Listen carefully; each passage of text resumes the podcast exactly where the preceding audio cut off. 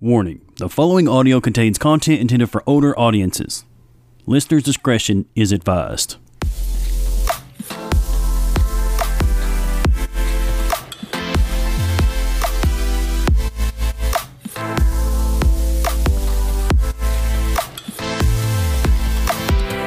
Boom! That good old music, man. Ain't nothing like some good music to get your day started and going. Thank y'all for listening and tuning in on this Thirsty Thursday for this episode of Brew Talk. I appreciate it very much. No matter where you're listening at, don't forget to subscribe to get notifications to stay up to date as soon as an episode releases. So, so far we've got the Thursday episodes that we plan to do weekly. And I've got a few more episodes planned for every Monday at 5 as of right now. So, y'all stay tuned for those. So, as far as for Brew Talk, it's, it's to be more of a let loose interviewing, give you some updates with the Gladiator, kind of what's going on in my life, and and hopefully help our guest loosen up a little bit with their information, kind of what's going on with them. You know, no matter what they're drinking, it's not like they have to be forced to drink alcohol. You know, not everybody has to do that. So whether you're drinking a Dr. Pepper Zero sugar like I am, since it is, hey, hey, your boy's been up since 4:30 prepping this episode. Oh, Hank, here. See, every time I try to record an episode, something happens. Thunder happens. Trash man comes, picks up something. I don't even know if y'all could hear him in the background. But anyway, you boy's been putting in work since 4:30 this morning, finding stuff for the episode, future episodes. You know, trying trying to figure stuff out. Maybe that you know y'all would like to hear. I did put a post out on my Instagram of, of mom and pop restaurants in the state. Um, I've had a few responses here and there of those, but I thought that might be kind of a, a, cool idea to go out and venture around the state, whether we're out riding and overlanding or if we are just simply just want to drive around and eat somewhere at uh, maybe some of these mom and pop restaurants with you know for a good old greasy burger or whatever it is y'all prefer. If they if they have a, a good mixed drink, you know that that's kind of a one of a kind type deal, or even just a, a good a good brewski, you know. So I'm not opposed to any of that, but you know I like to eat, and especially at good places like that, it, it's hard to hard to pass them up. And there's usually always a, a lot of the hole in the walls um, as far as not being as famous, smaller restaurants and stuff that that honestly outdo these these bigger chain restaurants. Maybe minus Waffle House because it's hard. How do you beat the sloppiness of Waffle House with that biscuit and gravy and those greasy eggs and bacon and I can just about if Waffle House wants to sponsor, hey, shoot it over here because I'll take all the free food I can get from Waffle House because it is hard to pass up a good old Waffle House, especially if you've had brewskis. Not to mention that late at night, two o'clock, had a few too many brewskis. What's better? Hey, let's go to Waffle House. So as far as what's going on, it has been hot all this week in Arkansas. It's been mid mid 90s, upper 90s. Uh, started out humid, humid as hell the first of the week. Then it kind of lessened up to just just being hot and dry. Um, so as soon as I get off from work, I, I, usually don't do much outside other than mowing, mowing my yards for now. It, especially this time of year, it is it is hard for me to get out and camp unless I just go out out on a ride because it is so hot and you're literally. Not that I'm scared to sweat, obviously, since I work outside, but it, it is just it, it's not comfortable or enjoying for me to to go and sit out unless you know i guess if you run enough fans or you've got an ac unit to go and sit out somewhere and it, and it's you're just literally sweating while you're sitting down in the chair. So i mean it, it's it makes no sense to me but hey some people like it. Everybody's different. I, I prefer when it's you know hell it could be negative 20 outside and i'd prefer to go then versus it being close to 100 degrees outside because i feel like i can always put more clothes on but i can't ever take enough off in which you know not everybody likes to see this this uh, this naked bod of mine anyway. So yeah, but no no new updates on the Gladiator. I, I'm eyeballing a, some small accessories, maybe some a MOLLE panel uh, for the the top part of the roof. There goes that damn trash man again. I don't even know if y'all could hear it through there or not. But uh, the MOLLE panel for the roof, I've debated on buying some MOLLE pouches, which I already have a few, but I, I've eyeballing some of those to hang up there to put stuff in. Uh, maybe a, like a tearaway first aid kit, stuff like that. That's just kind of a quick grab. Maybe mount my radio, my uh, GMRS radio up there because I have it mounted on the side right now and it, the gladiators come on the on the passenger side. There's literally just like a little plastic pu- uh, plug i guess that they that's so you can remove the rest of the uh, the console dash part there where your shifter and stuff is. And there's a bolt that's that's hidden up underneath that that little uh, plastic cap plug whatever you want to call it. And that's i took it out and drilled and mounted uh, with through a bolt with that gmrs radio and then just pushed it back in there, it's just held in by like a, it's not even a clip. It's almost like, kind of like push pins. But I've been having an issue here lately. I don't know if some of the plastic has kind of worn and rubbed off, but it tends, if it gets bumpy on the, even on the highway, I hadn't even been off road with it. Even if it just tends to get a little bit bumpy from left to right, side to side, it will fall out of that, that, that spot. So I've got to either glue that that cap in there where it won't come back out again or mount my radio up top run the wires through th- through the visor dash panels, whatever you want to call it, down the side of the window, and it it would be kind of a pain or hectic. Uh, update on the fridge. Still haven't got it yet. Called Rough Country because I got a, a, email that saying it's supposed to ship on the 11th. Gave it a few days. Didn't receive another email about it shipping. So we ended up calling Rough Country. Well, now it's back ordered till the 21st, which I could imagine because a $400 fridge or 400 and some change after uh, tax and all is uh, is a pretty good price. The best one I've seen as far as a company that's been around. I, I know there's some that's on Amazon and some others that have reviewed some on YouTube that you know from other other places, but ended up going with that rough country, like I said, and it's showing right now the 21st. So I don't know if that'll get pushed out again. The only good thing, at least it's not, you know, a major overlanding time during the summer, at least for me, because like I said, it, it's so hot. So I usually don't get out and camp very much.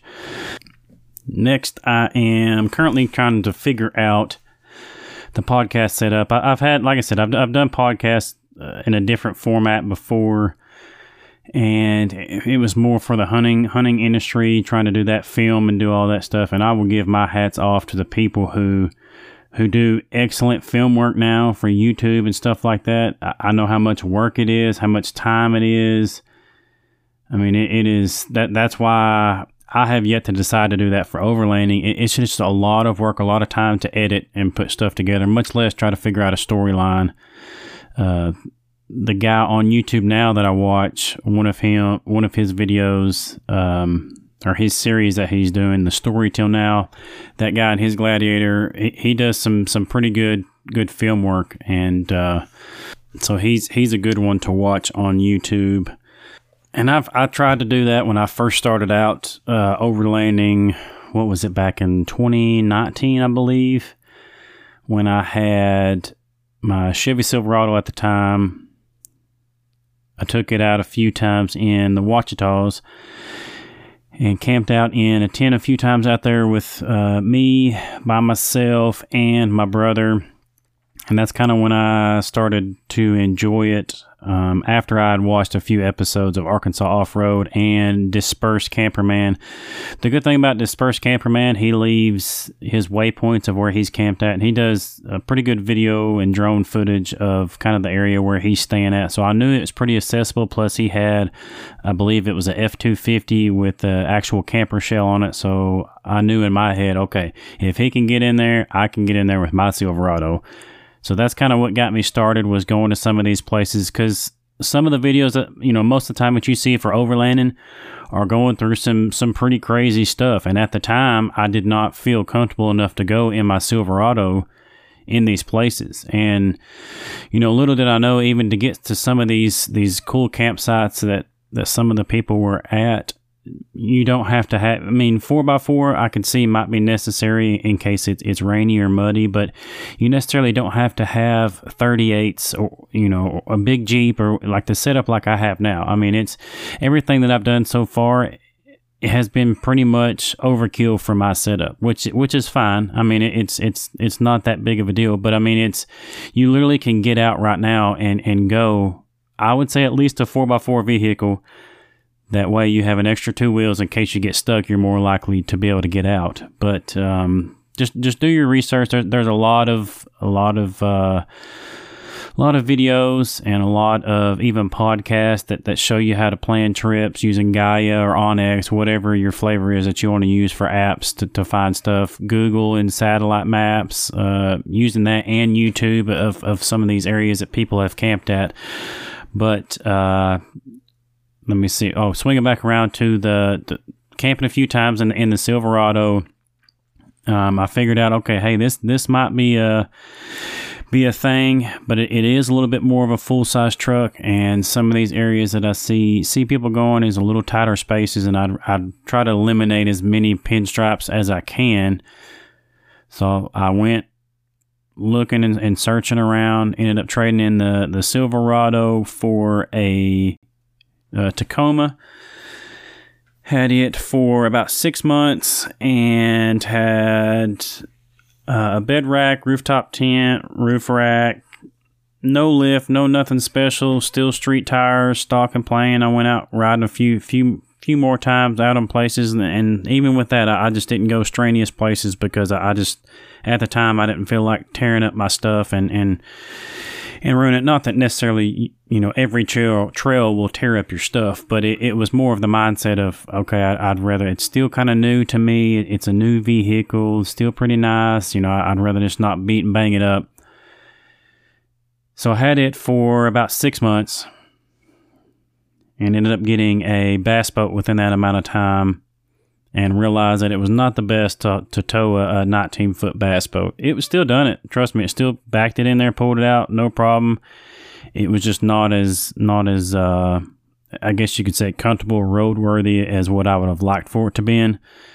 Especially going up to the hills, up and up around Heber and stuff like that. Towing a, a 19 foot boat that's that's probably 3,500 pounds somewhere in there was getting to be a much a bit much for that Tacoma. So I ended up trading that in for a brand new uh, 2020.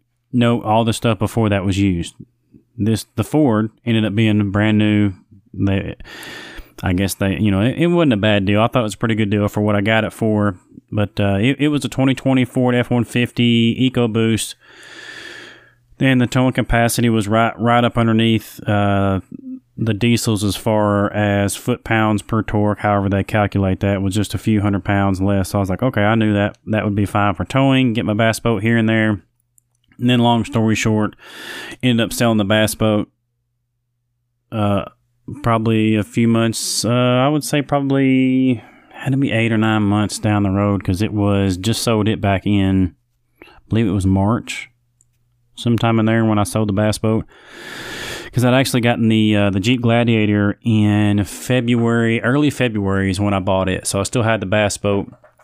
And, and and it just got to the point where I didn't use the bass boat that much. You know, we had our, our first child, and so that those of you who have children know how much time it takes up in your life. I mean, from the the moment she got pregnant wasn't too bad. I mean, you know, just dealing with all the wives out there. If you're listening, don't don't attack me for this, but you know the hormonal changes and stuff like that. That stuff is that's real real deal shit right there. So, and I you know men go through it too. I mean, men have periods. I've always joked about that with my wife. Hey, I'm on my period this week too, so I need my feet rubbed and I need Coke and Skittles and everything else, whatever you know. I need pampered, but uh, yeah. So went through the the whole pregnancy. We ended up having our daughter at I know I'm kind of jumping side to side, but to give you kind of an idea of what the troubles were, why we couldn't use the bass boat. Anyway, so we had our, our child at uh, 32 and a half. Yeah, I think 32 and a half weeks, right at maybe 33 weeks.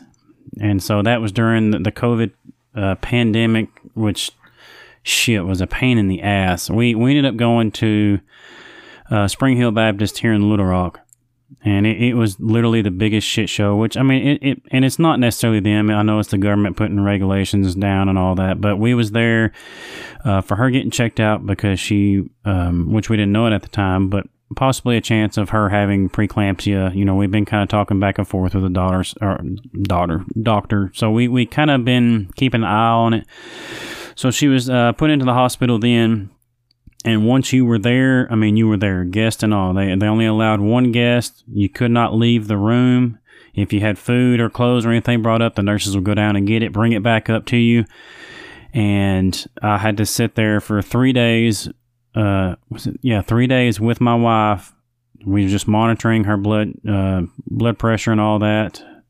Which preeclampsia, that's pretty much what it is. It causes high blood pressure, which could lead to severe damage, you know, to my wife and to the baby eventually if you let it go far enough.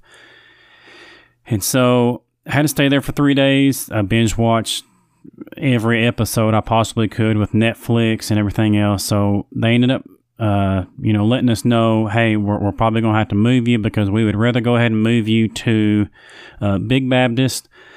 Um, was it Big Baptist or Ch- I think it was Big Baptist. Yeah, it was Big Baptist, not Children's. So they ended up moving us to Big Baptist because they ended up not having a NICU there. So if we ended up having the baby there at Spring Hill Baptist, then they would have to obviously transfer the baby from there to Big Baptist, and then it would take some time for my wife to get transferred.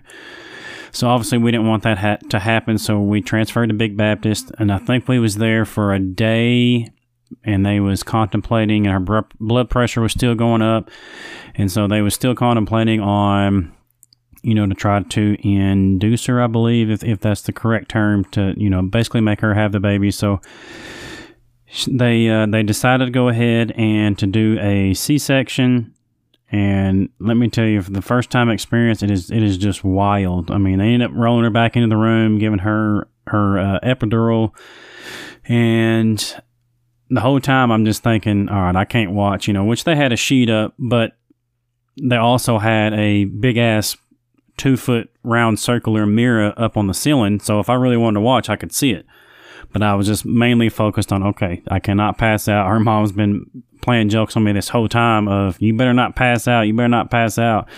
And so in my head, I'm like, okay, look, I've skinned many a deer and, you know, messed with animals, squirrels and stuff like that, and ducks. And so I'm like, you know, I, think I could do it. But I was like, okay, I'm just gonna wait. And then uh, they're close to the end of the C-section. I was like, okay, I'll, I'll look up. And they was uh, basically just starting to shove, you know, the rest of her organs and stuff I say the rest of her organs, whatever in the hell they take out. I I don't know exactly what all they take out, but they, you know, I caught kind of the last bit where they was putting some other, you know, some of her internals back into her, and then uh, sewing her up. But it, it was uh it was a, a, a, surreal experience. She ended up staying in uh, Big Baptist at the NICU for about a month, maybe a month and a half or so. I think it was like five weeks or something like that and it was uh, it was a, a, brutal time period for my for my wife. Um, and I, I mean, I would say, you know, I, I didn't carry carry our daughter for for what would it be about eight eight months somewhere around there. So I guess it would be about seven and a half ish to eight, maybe somewhere in there, whatever 32 and a half weeks is. I didn't, I didn't carry her for her that, you know, that time being. So for me as a father, I guess for my first experience, it, it was kind of hard to. I, I, would just say, you know, you you you have a bond, but it, it's not a super strong one, obviously, because it's a new, you know, basically a new person that you met in your life, and and so it, it's it's kind of surreal, I guess you could say. But you know, obviously they grow on you really fast, so that was kind of the breakdown. But you, you can kind of get the gist there of, of why I didn't have much time for the basketball. And then after that, you know, she come home and it was just up every three hours. And you think you know what low sleep is? Try having a child and then waking up every three hours on the dot and then going back into work. I mean, you talking about tired as all get out. I mean, I, I went on some some all nighters and you know been tired that next day and sleep you know during the day when I have the days off but it, it was it was brutal to say the least. So anyway, ended up deciding to, to sell the bass boat and you know free up a little bit of, of bills and and to uh, to be able to spend some money on the gladiator you know put a little extra extra dough in the pocket so sold it got the gladiator and you know all of y'all know pretty much the gladiator setup with the lift and all that a lot of that was already on there other than the exterior stuff and the extra interior stuff that i've done to it but that had kind of led me up to oh well and with the ford too i forgot to add i did, I did buy a a bed rack for it but never because i ended up after the tacoma i sold all the uh, accessories and tent and stuff separate so i ended up having the, the f-150 just buying a bed rack and intended on uh, fixing it up to more of an overland rig because the full size rig is nice and it would be worked both ways but some of the trails that I'd taken it out on, I'd realized a bigger rig is not necessarily better. If I was more out west with, with more open land and stuff like that, no doubt that would be what I would do. Extra room, more space, but some of the tighter spots um, here in Arkansas, it, it's it's better basically for a smaller rig. Not saying you can't do it without a big rig. I mean, we, we, we went and done it, but I just knew the bigger rig was necessarily not for me. And I'd been kind of eyeballing and basically I just fell stumbled across a good deal on this Jeep with with everything pretty much on it that I wanted. So that's why I ended up getting it and ended up pretty much throughout that time period kind of falling in love with overlanding and kind of the camaraderie aspect of it and, and meeting new people. And I've, I've always had a thing for customization. I, I mean, obviously, just like my logo creation and stuff like that that I, I mess with all the time, changing the logos, and it's it's almost a curse because I can I just need to leave it the same basically. But that's what I'm currently working on now is to improve uh, the Arky overlanding uh, on my Instagram page to improve it, and then hopefully get out some decals and maybe maybe some patches. Patches are just I mean, they're they're expensive unless you order like a thousand of them. So you, you know you can't just order a handful here and there, and it and it be price worthy to even try and sell it. You know, there there was some that come out to be twenty five dollars a piece, and I'm like, I, I wouldn't pay that for a patch. So why in the hell would somebody else pay that? You know, that amount of money for a patch. And so, like I said, with, with the with the Gladiator, up to that point, I, I knew overlanding was, was something I kind of wanted to to go towards and to improve and learn on. I knew I had a lot of learning and still have a lot of learning to do with overlanding. And, and there's a lot of a lot of different pages, a lot of different YouTube pages that you can go to and, and learn a lot. And you know that's that's one of the things too. You don't have to have a super badass rig to get out and, and camp. You know, just just get out and, and camp. You know, and, and if somebody starts to shame you. And oh you ain't got the best gear. You ain't got the, the best truck. You know you're not a real overlander. Well you know what? Hey fuck you. Okay? That that's what exactly what i'd tell them. Say kiss my ass motherfucker because you ain't shit. Ain't nobody gotta have the best stuff to be able to overland. So let's get out and, and camp and, and do some shit. You know i mean? And don't let people you know i guess as the saying goes sticks and stones break my bones but words will never hurt me or you know, I guess you could say my fist is going to hurt you. Don't don't fucking pick on me, you know. But but other than that, I mean, it's just hell. Just get out and and do what you want to do. I mean, and like I said, I, I it was just something kind of give you an idea how I started, and have slowly kind of worked my way up up to what I am now. And still have a long way to go. Trust me, I, I am by no means a pro in, in the overlanding world. I am still an amateur with a halfway decent rig. So all of y'all who thinking, you know, even if you want to get started, you're really not that far behind because I, I still have a lot of learning to do. And, uh, yeah, I mean, it's just, it, there's just so much. And I don't, it's probably similar to sports you know you can you can never practice too much you, you never can you can never stop learning and and that's how I feel with the with the overland world. There's there's always going to be some obstacle that you can overcome, whether it's a down tree, getting up a trail, you know, who knows? Maybe you run into a flat. There's there's always eventually going to be an obstacle that you have to overcome, and it's one of those hobbies that that you can you can never gain enough information from and like I said, there's good people and there's bad people to learn from out there. But it, it's, and maybe that's why I fell in love with it because, you know, obviously I don't play, I've been sports oriented my whole life and now I don't play sports. And so it's kind of a, a customization, rig setup, exploring, overcoming obstacles, almost like a, a competitive side, you know, of me to, to improve myself and, and overcome you know, whatever obstacles, which luckily I haven't had any knock on wood, you know. So, you know, thank God for that. But, uh, yeah, thank y'all for, for letting me penetrate your ears once again. Hey, some of these episodes on these Thirsty Thursdays might get a little crazy today. I was just drinking a little uh, Dr. Pepper Zero. Next time, might be drinking something on the rocks, might be drinking some type of beer. So I might get a little crazy, might get a little bit loosened up, uh, let loose a little bit. But uh, that'll be okay. Maybe maybe y'all like these episodes better. Maybe they're maybe they were late to you a little bit more with with some of them on down the road. But hey, let's get some of that good, succulent, beautiful music. That's like some ASMR shit. I don't know. Hit it.